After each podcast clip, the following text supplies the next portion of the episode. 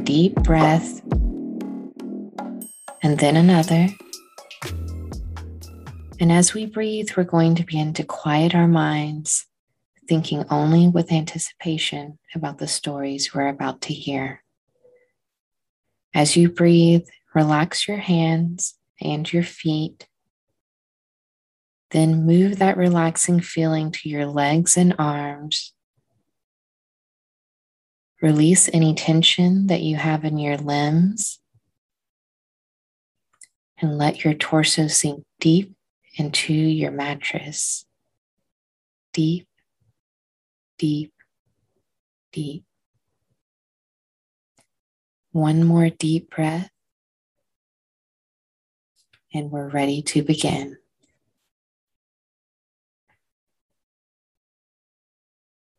The Slender Man. The Slender Man was created on June 10, 2009, on a thread in the Something Awful Internet forum. The thread was a Photoshop contest in which users were challenged to create paranormal images. Forum poster Eric Knudsen, under the pseudonym Victor Surge, contributed two black and white images of groups of children to which he added a tall, thin, spectral figure wearing a black suit. Although previous entries had consisted solely of photographs, Surge supplemented his submission with snatches of text, supposedly from witnesses, describing the abductions of groups of children and giving the character the name the Slender Man. The quote under the post photograph read We didn't want to go. We didn't want to kill them but his persistent silence and outstretched arms horrified and comforted us at the same time. 1983, photographer unknown, presumed dead. The quote under the second photograph read One of two recovered photographs from the Sterling City Library blaze, notable for being taken the day which 14 children vanished and for what is referred to as the Slender Man. Deformity cited as film defects by officials. Fire at library occurred one week later. Actual photograph confiscated as evidence. 1986, photographer Mary Thomas, missing since June 13th, 1986. These additions effectively transformed the photographs into a work of fiction. Subsequent posters expanded upon the character, adding their own visual or text contributions. Knudsen was inspired to create the Slenderman primarily by Zach Parsons, That Insidious Beast, Stephen King's The Mist, Reports of Shadow People, Mothman, and The Mad Gasser of Mattoon.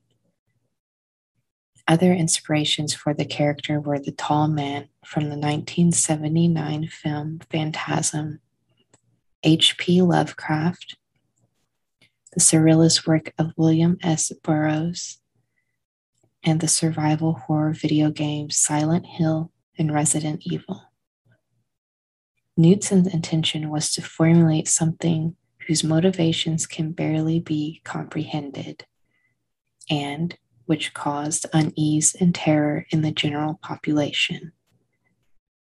Other pre existing fictional or legendary creatures which are similar to the Slender Man include the Gentleman, black suited pale, bald demons from Buffy the Vampire Slayer episode Hush, Men in Black, many accounts of which grant them an uncanny appearance with an unnatural walk and Asian features and the question a DC Comics superhero with a blank face whose secret identity is Victor Sage, a name similar to Knudsen's alias, Victor Surge.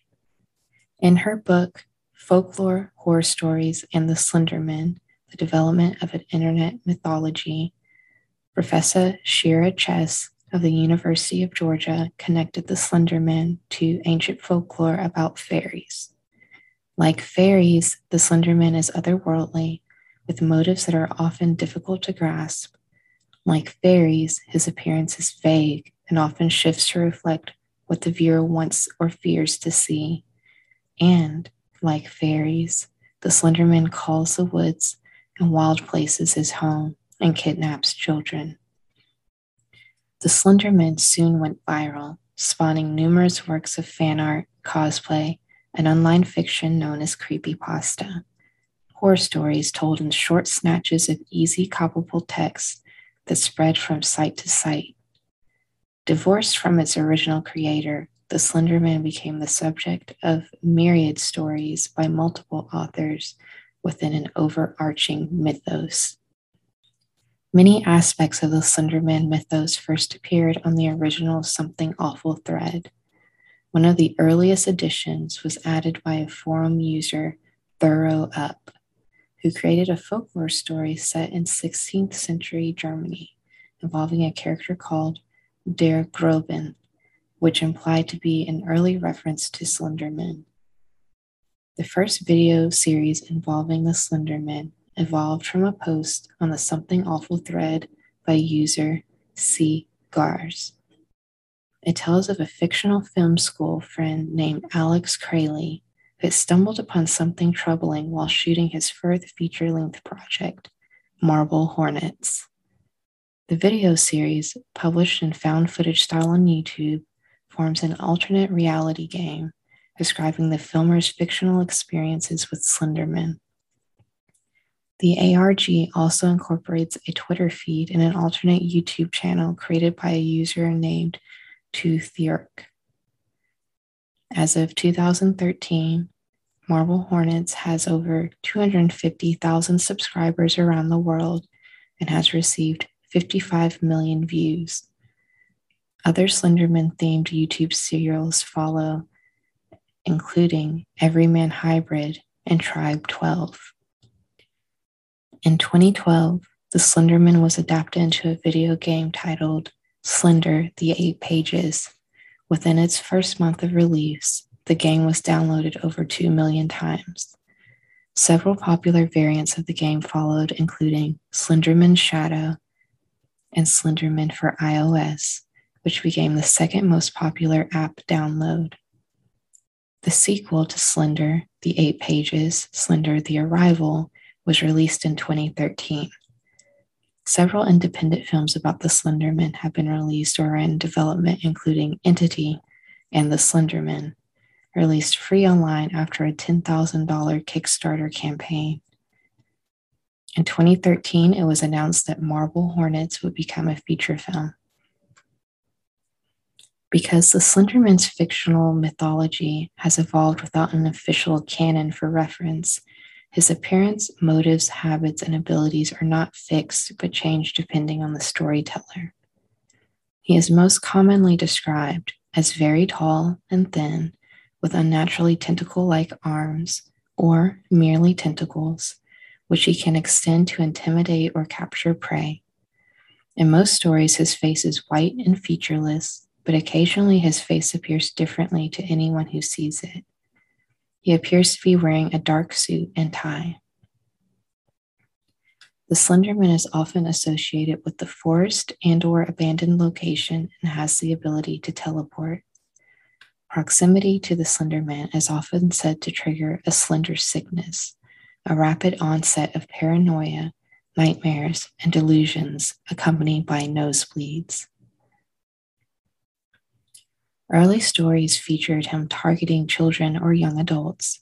Some featured young adults driven insane or to act on his behalf, while others did not, and others claimed that investigating the Slenderman will draw his attention.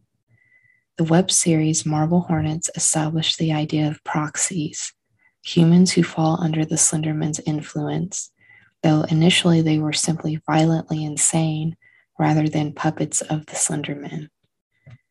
Marble Hornets also introduced the idea that the Slenderman could interfere with video and audio recordings, as well as the Slenderman symbol, which became a common trope of slender fiction. Graphic violence and body horror are uncommon in the Slenderman mythos, and many narratives choose to leave the fate of his victims obscure. Shira Chess notes that it's important to note that few of the retellings identify exactly what kind of monster the Slenderman might be and what his specific intentions are. These points all remain mysteriously and usefully vague. Media scholar and folklorist Andrew Peck attributes the success of Slenderman to his highly collaborative nature. Because the character and its motives are shrouded in mystery, users can easily adapt existing Slenderman tropes and imaginary to create new stories. This ability for users to tap into the ideas of others while also supplying their own helped ensure the collaborative nature that rose surrounding the Slenderman. Instead of privileging the choices of certain creators as canonical, this collaborative culture informally locates ownership of the creature across the community. In these respects, the Slenderman is similar to campfire stories or urban legends, and the character's success comes from enabling both social interaction and personal acts of creative expression. Although nearly all users understand that the Slenderman is not real, they suspend that disbelief in order to become more engrossed when telling or listening to stories. This adds a sense of authenticity to Slenderman performances and blurs the line between legend and reality, keeping the creature as an object of legend dialectic. This ambiguity has led some to the confusion over the character's origin and purpose. Only five months after its creation, George Noory's Coast to Coast AM, a radio call in show devoted to the paranormal and conspiracy theories, began receiving callers asking about the Slenderman. Two years later, an article in the Minneapolis Star Tribune described his origins as difficult to pinpoint Eric Knudsen has commented that many people, despite understanding that the Slenderman was created on the Something Awful forums, still entertain the possibility that he might be real. Shira Chess describes the Slenderman as a metaphor for helplessness, power differentials, and anonymous forces. Peck sees parallels between the Slenderman and common anxieties about the digital age such as feelings of constant connectedness and unknown third party observation. Similarly, Ty Van Horn, a writer for The Elm, has suggested that the Slenderman represents modern fear of the unknown. In an age flooded with information, people have become so accustomed to ignorance that they now fear what they cannot understand. Troy Wagner, the creator of Marble Hornets, ascribes the terror of the Slenderman to his malleability people can shape it into whatever frightens them most. Tina Marie Boyer noted that the Slenderman is a prohibitive monster, but the cultural boundaries he guards are not clear. Victims do not know when they have violated or crossed them. On May 31st, 2014, two 12 year old girls in Waukesha, Wisconsin, held down and stabbed a 12 year old classmate 19 times. When questioned later by authorities, they reportedly claimed that they wished to commit a murder as a first step to becoming proxies for the Slenderman, having read about it online. They also stated that they were afraid that Slenderman would kill their families if they did not commit the murder. After the perpetrators left the scene, the victim crawled out of the woods to a roadway. A passing cyclist alerted authorities, and the victim survived the attack. Both attackers have been diagnosed with mental illnesses, but have also been charged as adults and are each facing up to 65 years in prison. One of the girls reportedly said Slenderman watches her, can read minds, and could teleport. Experts testified in court that she also said she conversed with Lord Voldemort and one of the Teenage Mutant Ninja Turtles on August 1st, 2014, she was found incompetent to stand trial and her prosecution was suspended until her condition improved. On November 12, 2014, a doctor judged that her condition had improved enough for her to stand trial. And on December 19, 2014, the judge ruled that both girls were competent to stand trial. In August 2015, the presiding judge ruled that the girls would be tried as adults. They were tried separately. On August 21, 2017, one of the girls, now 15, pleaded guilty to being a party to attempted second degree homicide, but claimed that she was not responsible for her actions on grounds of insanity. Although prosecutors alleged that she knew what she was doing was wrong, the jury determined that she was mentally ill during the attack. She will spend at least three years in a mental hospital. On December 21st, Waukesha County Circuit Judge Michael Bohren sentenced Weier, then 16 years old, to be hospitalized for 25 years from the date of the crime, which would keep her institutionalized until age 37. In a statement to the media on June 4, 2014, Eric Knudsen said, I am deeply saddened by the tragedy in Wisconsin, and my heart goes out to the families of those affected by this terrible act. He stated that he would not be giving interviews on the matter. On September 25, 2017, it was reported that Morgan Geyser, then 15, had agreed to plead guilty to attempting to commit first degree homicide in an arrangement that would allow her to avoid jail time. In terms of the arrangement, Geyser would remain at the mental hospital where she had been staying for the past two years for at least a further three years. On February 1, 2018, the Associated Press reported that Geyser had been sentenced to 40 years in the Wisconsin Mental Hospital the maximum sentence allowed. The stabbing in Waukesha spawned a nationwide moral panic over Slenderman across the United States.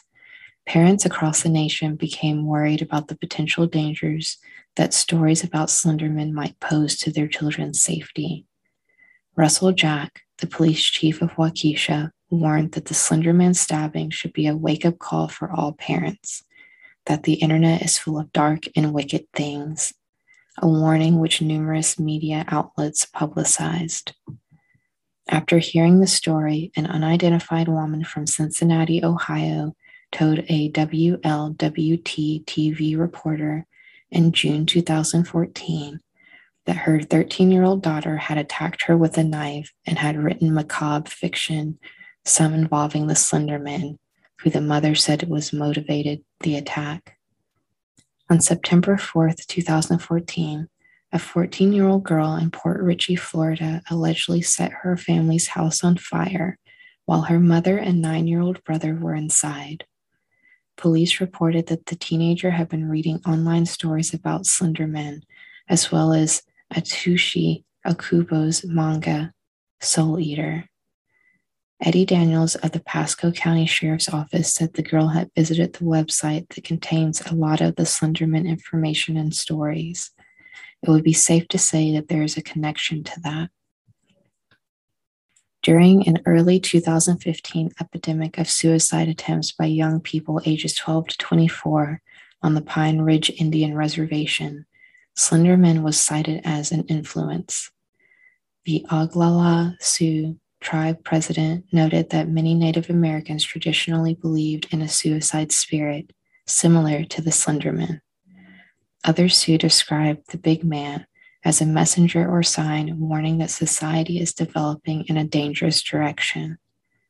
A documentary film on the incident called Beware the Slenderman, directed by Irene Taylor Brodsky, was released by HBO Films in March 2016 and was broadcast on HBO on January 23, 2017. The Waukesha stabbing and the negative media attention it generated irreversibly altered the Slenderman legend and the online community surrounding it. What had previously just been creepy horror meme to most people suddenly acquired a new level of reality that most fans of Slenderman found horrifying. Meanwhile, by around the same time, the Slenderman character had lost much of its original popularity. Most of the original blogs that had once been devoted to Slenderman either shut down completely or became less popular. Slenderman's presence in mainstream popular culture also contributed to a decline in how frightening he seemed to many people. The late 2010s also saw an increase in benevolent portrayals of Slenderman, with many depictions of him from this period portraying him as an anti hero who protects victimized children from bullies, although often by violent means. In some portrayals of Slenderman from the late 2010s, he has a daughter named Skinny Sally, who is portrayed as a young girl covered in cuts and bruises. Slenderman sometimes is portrayed carrying Skinny Sally on his shoulders protectively. Lynne McNeill, assistant professor of folklore at Utah State University, observes that the increase in benevolent portrayals of Slenderman seems to have begun shortly after the stabbing in Waukesha and states that this trend towards a benevolent Slenderman may be a reaction by fans of the character to the violence of the stabbing. Despite the decline in popular interest in Slenderman, commercial adaptations of the character continued. In 2015, the film adaptation of Marble Hornets, titled Always Watching a Marble Hornets Story, was released on VOD, where the character was portrayed by Doug Jones.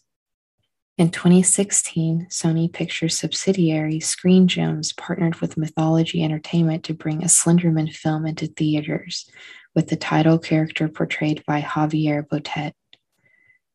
The film generated considerable controversy soon after it was announced, with many accusing the filmmakers of trying to capitalize off the Waukesha stabbings.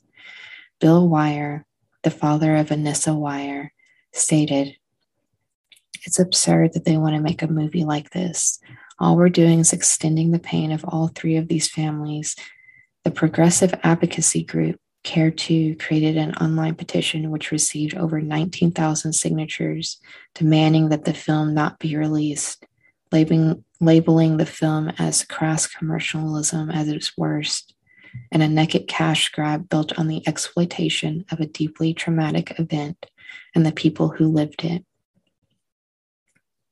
Sony representatives insisted that the film was based on the fictional character that had become popular online and not on the Waukesha stabbing.